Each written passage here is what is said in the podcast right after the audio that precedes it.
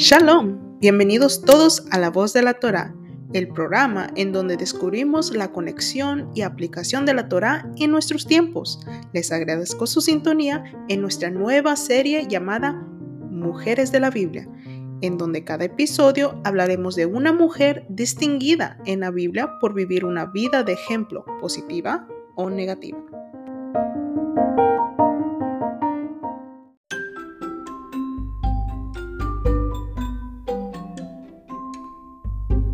Mujeres de la Biblia, episodio 1.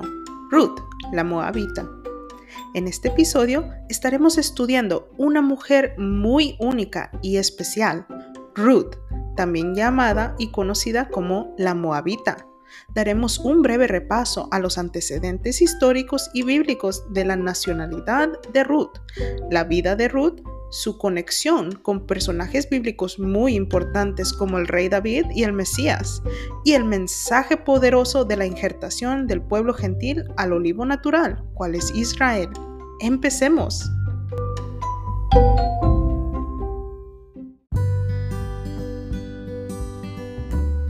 Ruth era descendiente de los moabitas, de allí su apodo, la Moabita.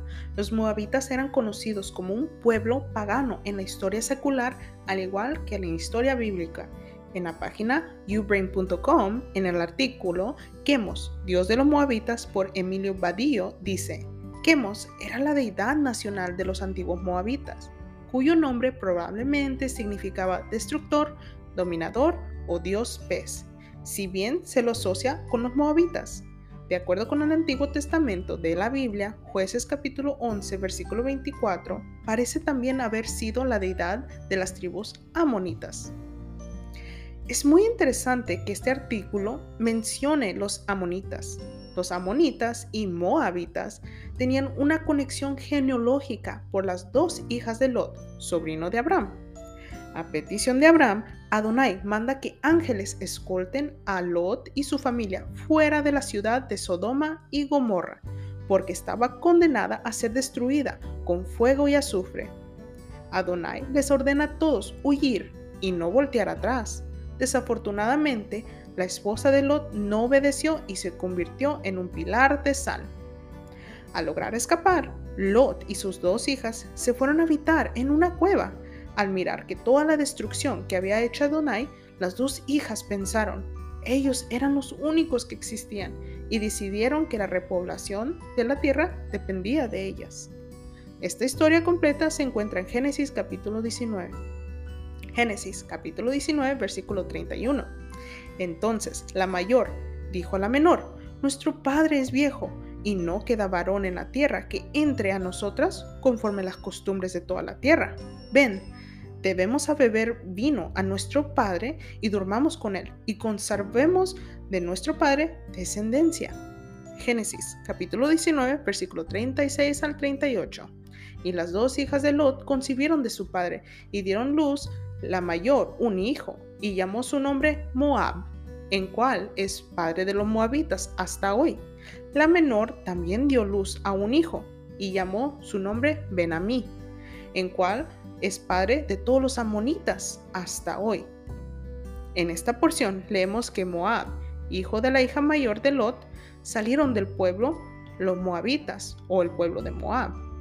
De Ben-Amí, hijo de la hija menor de Lot, salieron los amonitas, pueblo de Amón. Básicamente, estos pueblos son primo hermanos y por esa razón sus costumbres son muy similares. Conflictos entre Israel y Moab. A través de la historia bíblica, el pueblo de Israel ha tenido graves conflictos con el pueblo de Moab. En varias ocasiones Moab ha incitado al pueblo de Israel a la idolatría y fornicación, cual ha sido el motivo de ira de Adonai. Números capítulo 25 versículo 2. Moraba Israel en Sittim, y el pueblo empezó a fornicar con las hijas de Moab, las cuales invitaban al pueblo a los sacrificios de sus dioses, y el pueblo comió y se inclinó a sus dioses. Así acudió el pueblo a Baal peor, y el furor de Adonai se encendió contra Israel. Jueces capítulo 10 versículo 6. Pero los hijos de Israel volvieron a hacer lo malo ante los ojos de Adonai. y sirvieron a los Baales y a Astarot y a los dioses de Asiria y los dioses de Sidón y a los dioses de Moab y a los dioses de los hijos de Amón y los dioses de los filisteos y dejaron a Adonai y no les sirvieron. Y se encendió la ira de Adonai contra Israel y los entregó a las manos de los filisteos y en las manos de los hijos de Amón.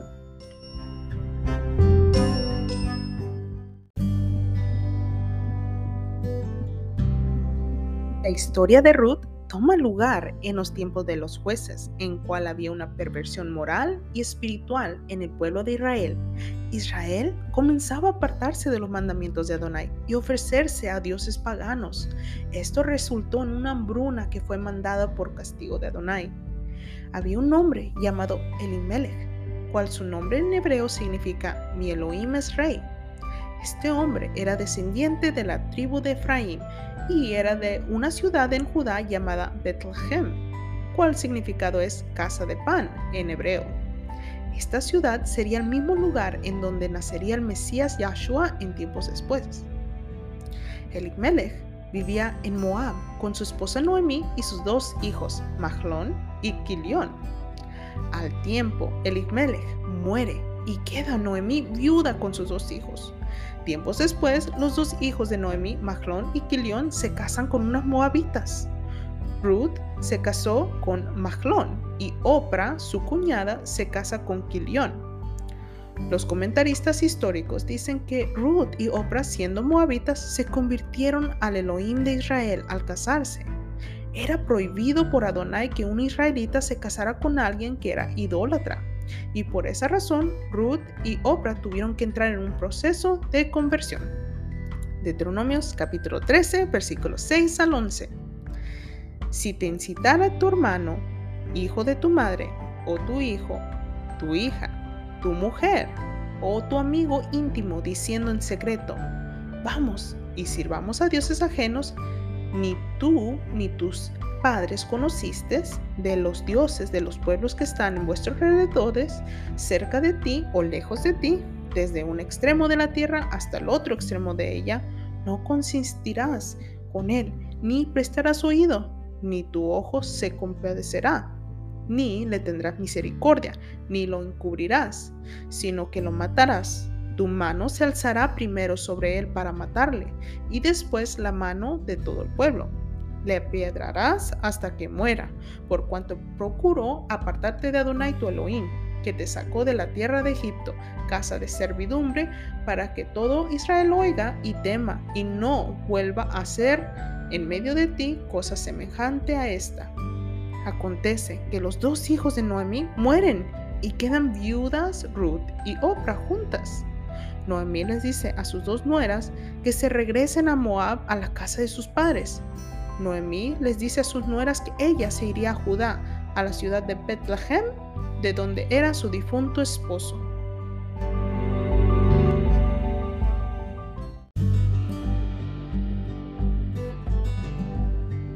Fe como de Abraham.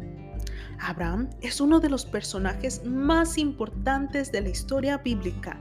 La historia de Abraham aparece en el libro de Génesis y sus hechos son mencionados a través de toda la Biblia.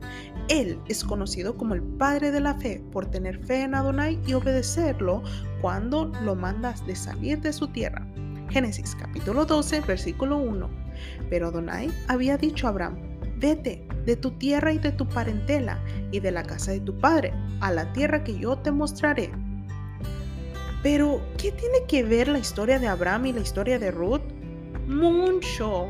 La misma manera que Abraham tuvo que decidir si obedecer la voz de Adonai o quedarse en Ur de los Caldeos, conocido como un lugar muy pagano idólatra, Ruth y su cuñada Oprah se encuentran al final del camino que se divide en dos. Ellas tienen la opción de regresar a su casa con sus padres en Moab, que simboliza su vieja y vida pagana, y volver a sus dioses, o tomar el camino, cual es ir con su suegra a Israel para mostrar su verdadera dedicación y amor al Elohim de Israel.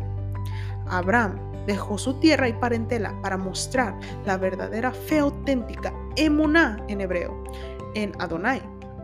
En el lenguaje español, la palabra fe se caracteriza como una simple creencia, algo mental, pero la fe auténtica, emuná, es la fe con acción, con fruto. Haces o tienes algo que muestra la verdadera fe tuya. Santiago capítulo 2 versículo 26. La fe sin obras es muerta. Acuerden que Ruth y Oprah se convirtieron al Elohim de Israel cuando se casaron.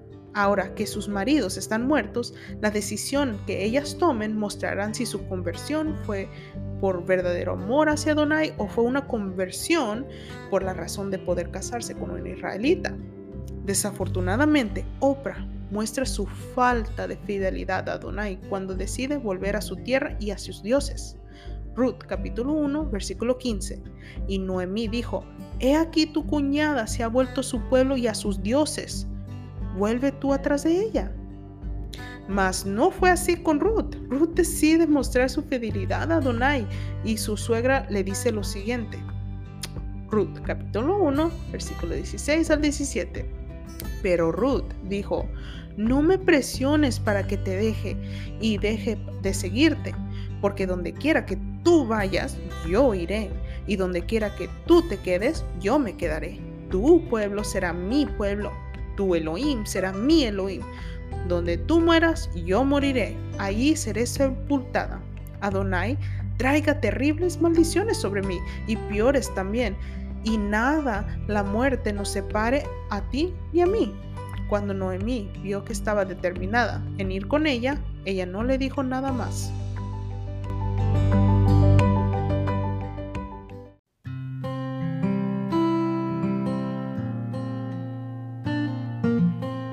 Después de que Ruth haya demostrado su lealtad hacia Adonai y su pueblo, Adonai decide recompensar a Ruth y darle a conocer un hombre llamado Boaz de la familia de Elimelech, difunto suegro.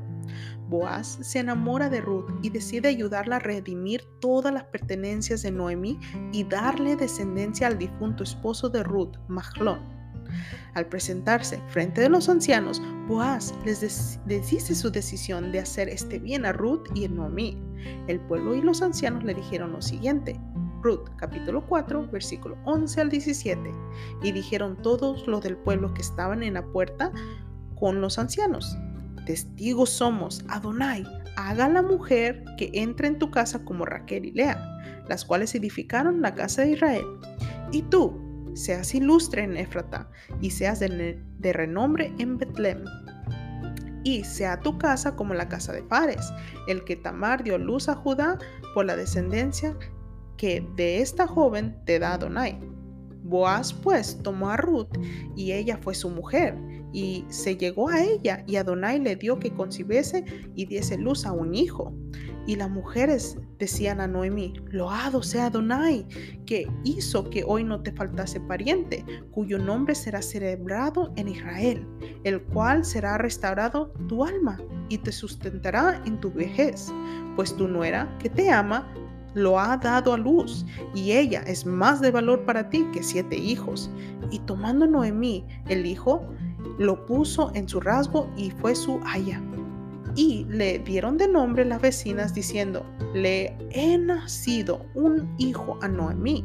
Lo llamaron Obed, este es padre de Isaí, padre de David. Qué poderosas palabras, palabras que fueron una sombra profética de lo que era de venir. Ruth se convirtió como Raquel y Lea y edificó la casa de Israel. Y Boaz fue de renombre en Bethlehem. ¿Por qué digo esto? Pues porque el hijo que dio luz, Ruth, Obed, es el padre de Isaí, cual es el padre del rey David. Y después, nuestro Yahshua Hamashiach también fue descendiente.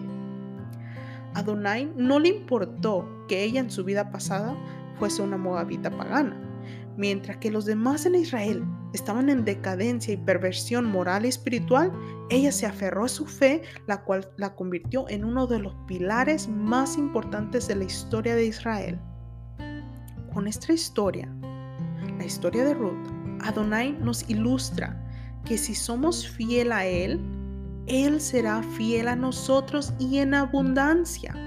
Adonai nunca le ha importado si somos israelitas naturales de sangre o gentiles injertados para ser parte de Israel. Él no más pide que mostremos fidelidad a Él y, que y Él nos recompensará. Como las decisiones de Ruth afectaron sus descendientes, lo mismo nos ocurre a nosotras. Nuestras decisiones hacen una diferencia en nuestras generaciones. Miremos nuestras vidas y analicemos si estamos cumpliendo el propósito el cual Adonai nos ha encomendado.